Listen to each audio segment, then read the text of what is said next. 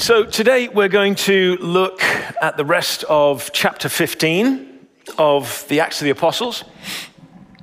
And um, I come to it with a kind of mixed bag of emotions. Uh, this uh, particular portion of the Acts of the Apostles, particularly from verse 36, that we'll look at quite in detail in a moment, that speaks about the division of Paul and Barnabas has been something that I've reflected on um, over many years and to some depth. And um, really, with that central reflection, wrote a book called Multiplying Missional Leaders. And so, in one sense, this feels like very familiar territory to me. But there's nothing worse than stale bread. So um, I'm going to make sure that um, we don't get stale bread today. Maybe some of it's brought out of the freezer and warmed up, but, um, but hopefully none of it's stale. But then I'm also conscious as I immerse myself in the scriptures week by week, how very much I live out the realities that we find here. And it's been, I think perhaps because of that, that I've been connected back to a deep sense of brokenness in my own self. I don't know whether you're able to connect with your own brokenness, with your own sense of need, with your own sense of weakness. But most certainly, uh, this last little while, I've been conscious of that, conscious of my need to, to be healed in areas of brokenness in my own life where I felt rejected, abandoned in the past. And although you assume that you've been healed of these things, of course, the Holy Spirit ensures that we cycle through and He touches them afresh and brings fresh and deeper healing.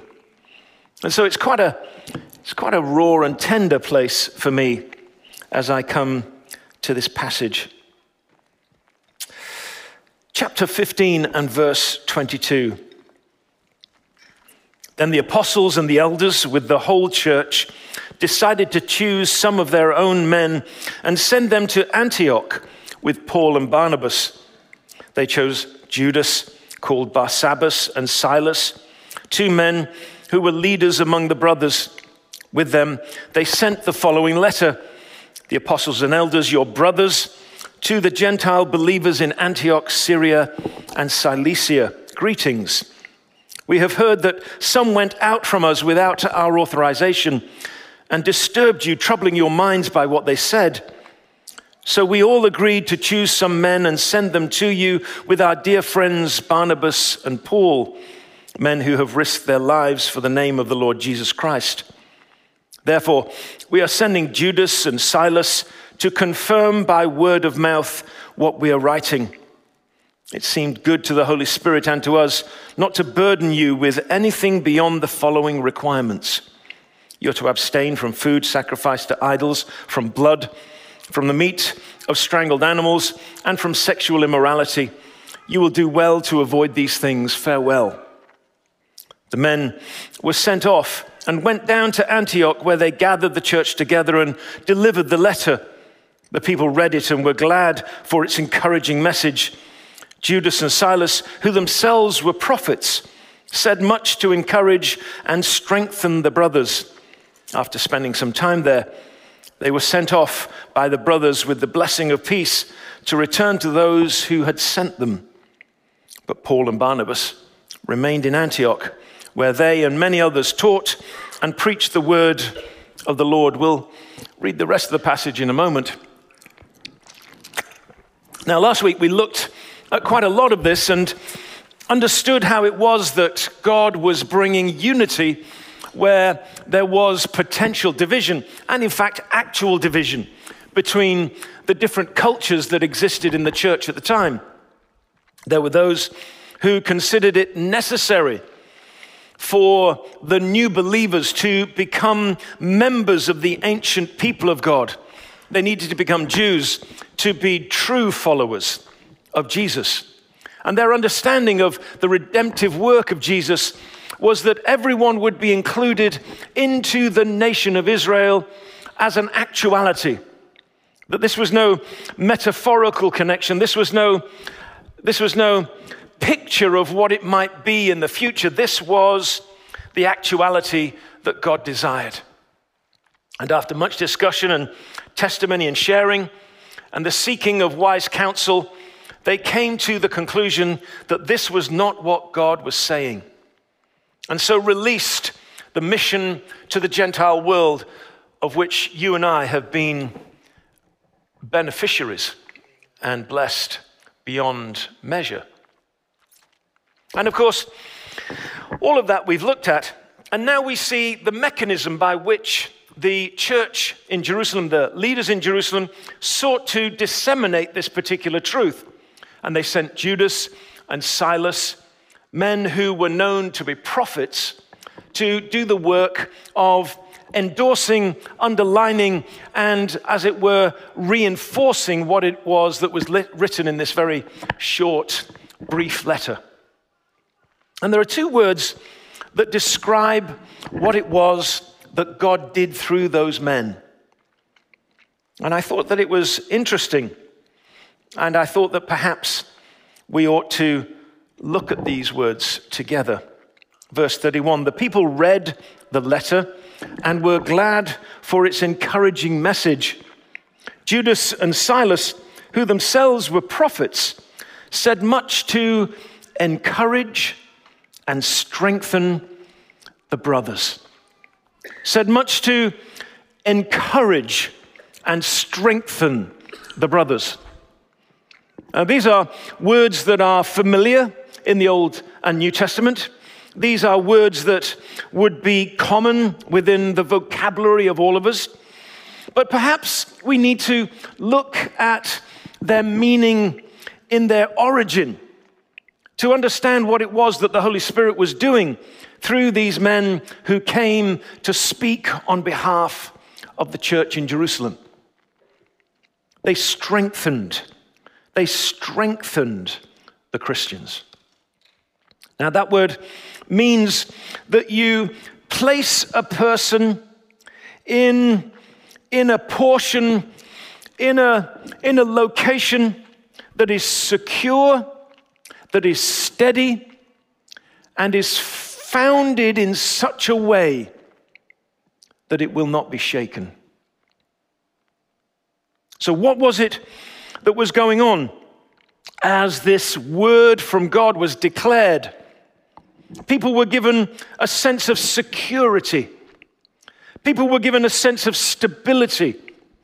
People were given a sense that if they stood in this security and this stability, whatever else happened around them would not affect their place or their standing. Some wonder why it is that we need the Word of God. Some wonder why it is that we need the declared Word of God. There is a difference between reading the Word of God and hearing it declared. What happens in the declaration is that faith comes by hearing. It doesn't say faith comes by reading. Interesting, that, isn't it? That there's a mechanism built into the way in which we've been created. That even if you're reading it, you need to read it as if it's being declared to you. Because it's in the hearing, it's in the animated living word that we're established and strengthened. And if you've been around in the faith long enough, you'll know the difference. You'll recognize the, the distinction that there is between the maturing and the and the, the digging and the excavating of God's word that you do by yourself or with your spouse or with your friend or house church, and what it is that happens in the declaration of the word. And as these men declared the word of God, the church was strengthened. And then this other word they were encouraged. Now, initially, when you look at that, you'd say, well, surely that means that courage is put into the person. And quite honestly, when I looked at it, I thought, well, obviously that's what it means. En, in, courage, courage. So courage is put into the person. But that's not what it says. The word parakletis or paraklesis is a word that suggests that courage is being called forth. That courage is already in the believer. That courage is not something that is external to the believer. That courage is not something that is foreign or alien to the believer.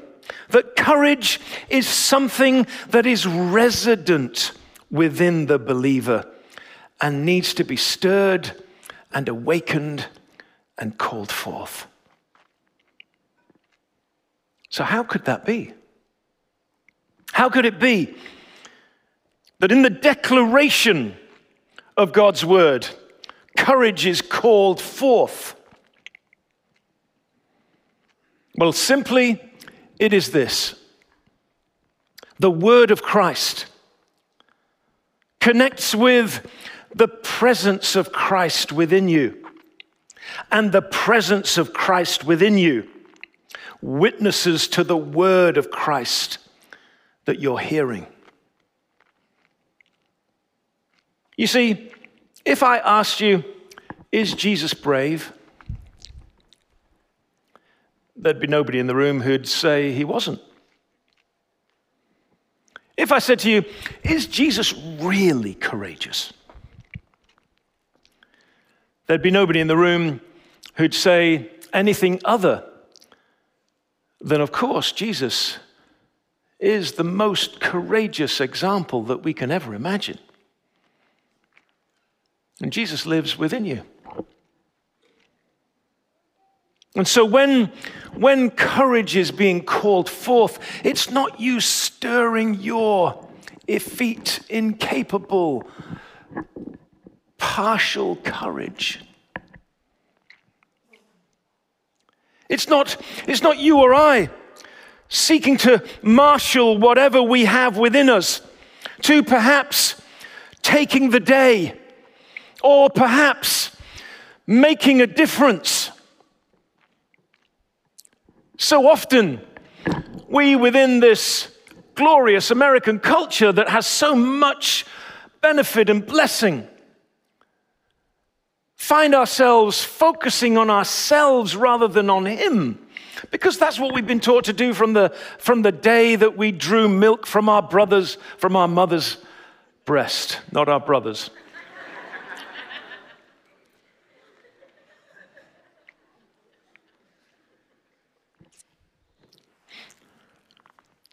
We've been taught that it's down to you.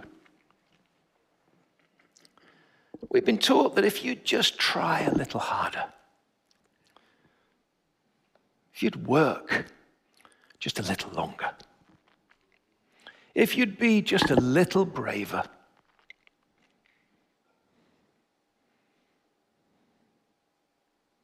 isn't it, after all, the home of such people. But I much prefer the courage of Jesus. Because he's got a lot more courage than me. He's got a lot more bravery than I have. And alongside that courage, he's got enormous wisdom. If it was left to me and my courage, I'd crash into things just in a crazy fashion.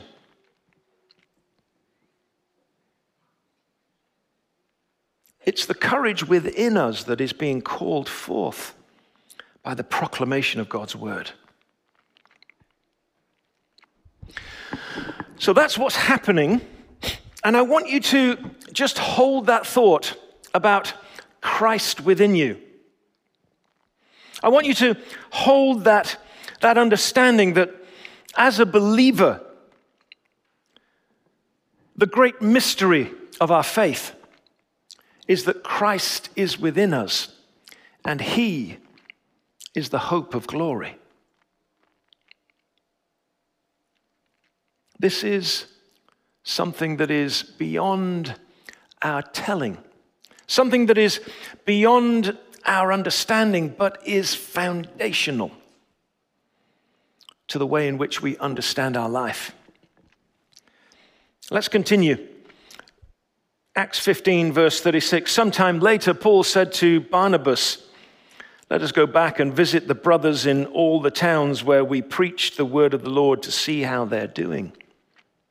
Barnabas wanted to take John, also called Mark, with them, but Paul did not think it wise to take him because he had deserted them in Pamphylia and had not continued with them in the work. They had a, such a sharp disagreement that they parted company. Barnabas took Mark and sailed for Cyprus, but Paul chose Silas and left, commended by the brothers to the grace of the Lord he went through Syria and Cilicia, strengthening the churches. So, there are at least three things that we need to look at in this particular passage. The first, of course, is what is Paul's problem with John Mark? The second is why is there an irreconcilable difference between Paul and Barnabas? And third, what is the idea behind Paul taking Silas with him on his journey instead of going along with Barnabas and Mark? We can deal with that last one quite briefly and quite simply. Silas, one of the people that's been sent to proclaim the word of the Lord to Antioch, has clearly demonstrated that he is a prophet. Paul, later on in the New Testament, will say that the church is founded on the work of the apostles and prophets with Jesus as the cornerstone. He's going to found the church. He's going to plant the church. He's going to strengthen and establish the church. And so he needs someone who will, who will complement his apostolic ministry. And from a practical point of view, he needs someone who understands the letter that he's going to read to the churches in Galatia. And so he takes Silas along. And what an adventure that was for Silas! An amazing, amazing time. Soon, other members would join the team Timothy and then Luke. And they together would venture into Europe for the first time and begin to change the method of mission into one that embraces the house church as the principal agent of God's declaration of goodness to the world. And when we look at that, I'm sure many of you who are part of the house churches and households of Apex will be interested to, to hear. But let's go back to the other principal concerns of this passage. What is it that Paul has got as a problem with John Mark? John Mark, remember, is this young man who may well be identified in Mark's gospel as one of the other disciples, not one of the 12 who's there at Gethsemane, who escapes being captured by one of the guards by, by allowing his clothes to be taken from him. He's out in his nightshirt, it would appear, in the Garden of Gethsemane, listening from a distance, wondering what's going on, because the disciples and Jesus have left the home of his mother. The mother of John Mark, remember, was the person who hosted Jesus and the early church in Jerusalem. And so John Mark has been one of these people who's been at the very center of everything from the, the story of the passion of Jesus all the way through to Pentecost. He's there when Peter comes out of prison and he's sent with Barnabas, his relative.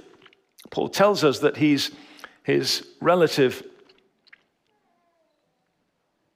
He goes with his relatives with Paul on this first missionary journey. And then when he gets to Perga and Pamphylia and sees where it is that Paul and Barnabas are going into Galatia, we talked about this, didn't we? He realized that they were going into the most fearsome, the most terrifying, the most dangerous place in the world, and he turned back. And Paul said to Barnabas, I can't trust him because he turned back previously. Now, Barnabas is described as a good man, full of grace and the Holy Spirit. So perhaps Barnabas saw something in John Mark that Paul was unable to see.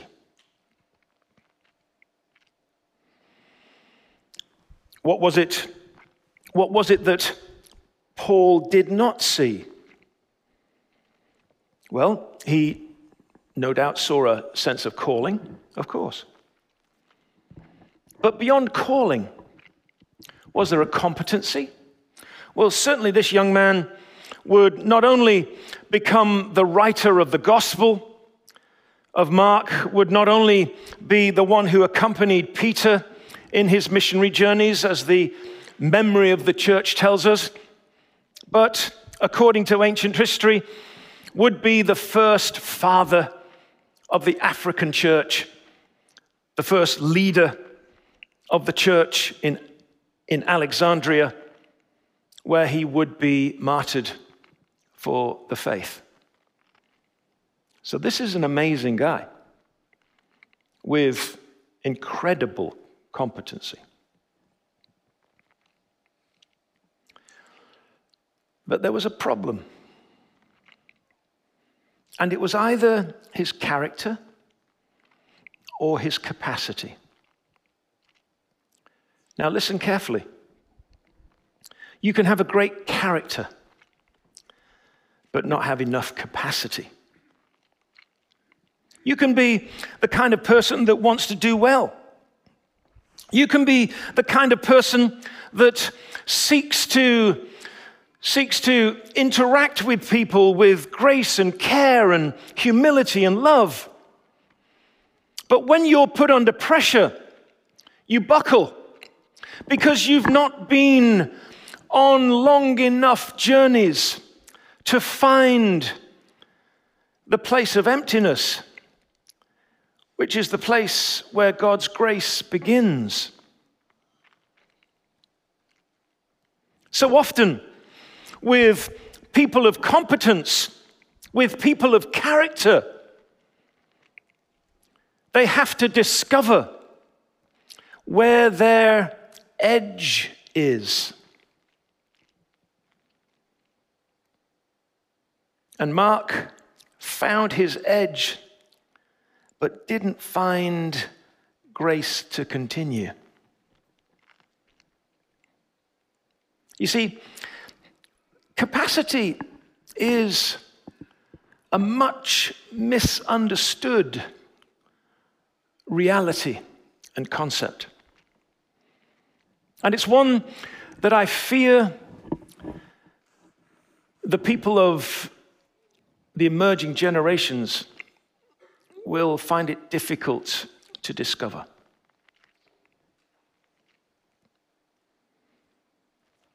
It's very hard to find your edge if there's always a support structure provided by the human beings around you.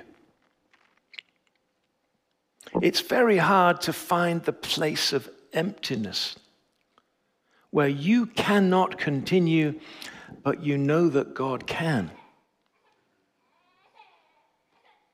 If it feels like you have almost limitless resources surrounding you.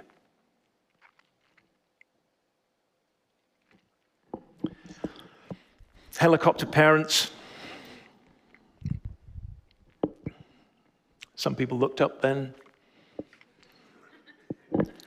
like you knew who you were. helicopter parents who've been hovering over your young for the entirety of their lives. And the Black Hawk parents who are still calling the university as if it were elementary school on behalf of your children. The Black Hawk parents who are calling the companies and the corporations to speak on behalf of your children before they get interviewed.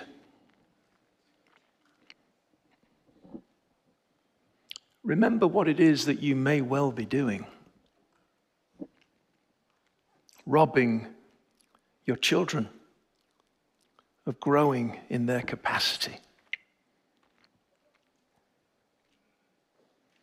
Capacity is enormously important, and it was something that John Mark had not yet discovered.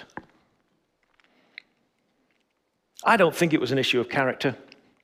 I don't think it was an issue of competency. I don't think it was an issue of calling. All of those things Barnabas and Paul would have been more than capable of observing. But somebody from within his own family might have found it difficult to identify the issue of capacity in Mark. Because we tend to run to the help of those within our families. And by that, do them a misjustice, a disservice.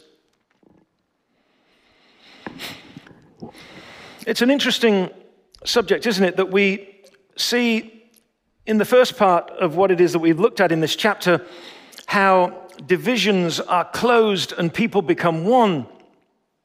And at the end of our chapter, we discover that those who have been one are now divided. And notice the way in which Luke records it for us. He records it with absolute honesty, with absolute transparency, and with these words They were sent, commended to the grace of God. Luke, you'll remember, is the one who articulates for us the pain of Jesus separating from his family, his friends, his neighborhood in Nazareth, where he's rejected. Luke, you'll remember, is the one who records the amazing story of Jesus, of the runaway son, and how the father longs and waits for him. And even when the son returns, there's great division between the older and younger son within the family. You see, these are realities that, though sad, appear to be unavoidable within the human experience. And if we paper over them, we miss the opportunity for the principal gift of God grace. If we paper over these things, we miss the great opportunity. You see, I've read all of the commentaries that I think are available on this text. Obviously, I haven't, but you know what I mean. Lots and lots and lots of them. And um, it's amazing how even really clever people seem to do some really odd things. So, for instance, the text doesn't take sides. Do you notice that? The text that we just read didn't take sides, just reported it. And yet, it seems as though the commentators and preachers on this text need to take sides. Was Barnabas right? Or was Paul right? Would it have been better for Paul to realize that the grace of God was enough and that Barnabas was right to bring him along? Or was it correct that Barnabas understood that forgiveness is a gift, but trust is earned, and that Mark had not yet earned the trust to regain his place in the team? Who knows?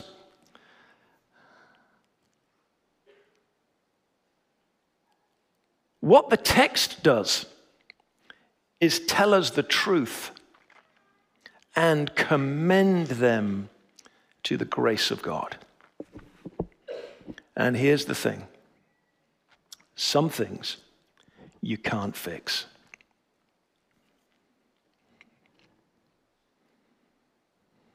Some things you can't fix. So, what are you going to do about that? What are you going to do about the stuff you can't fix? What are you going to do about the situations where you really, really want something, but the other person really, really doesn't want it? What are you going to do about that? What are you going to do about the day when just with transparency and honesty, you just can't come to an agreement?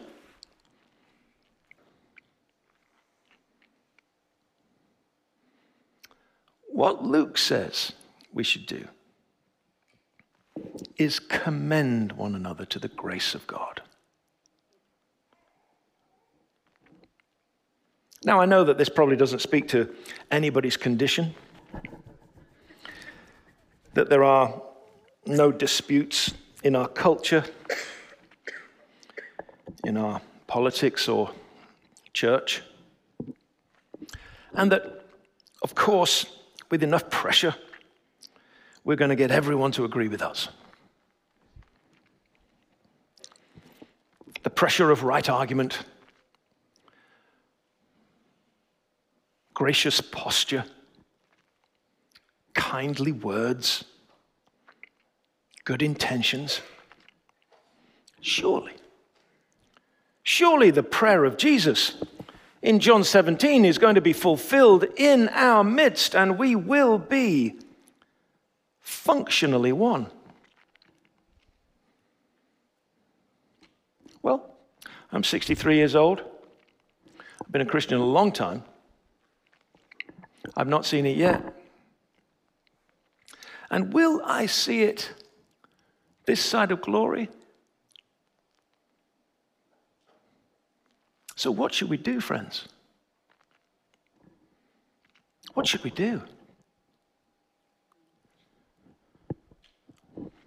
Paul makes it very clear to people in Colossae who are wrestling with trying to get everything right. And he says this it's Christ in you that is the hope of glory. Let the peace of Christ rule in your heart. Let the word of Christ rule within you. You see, you and I, if we are believers, are people who are inhabited by God Himself. Jesus has taken up residence within us by his Spirit. And because Jesus has taken up residence within us, he's taken up residence in the same way that he began his residence here on earth, full of grace and truth. And from his grace, we've received grace upon grace.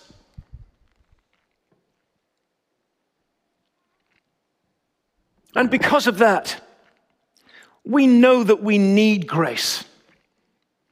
I know that the broken places in my life need grace because as yet they're not integrated, they're not complete, they're not healed.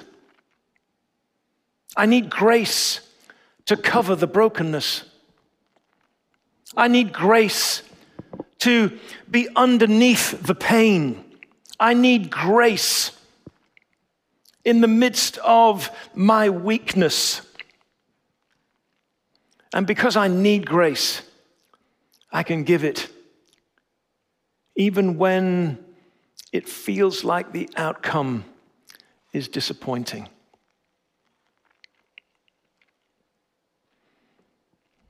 Our task, our task, is to allow the presence of Christ to define us.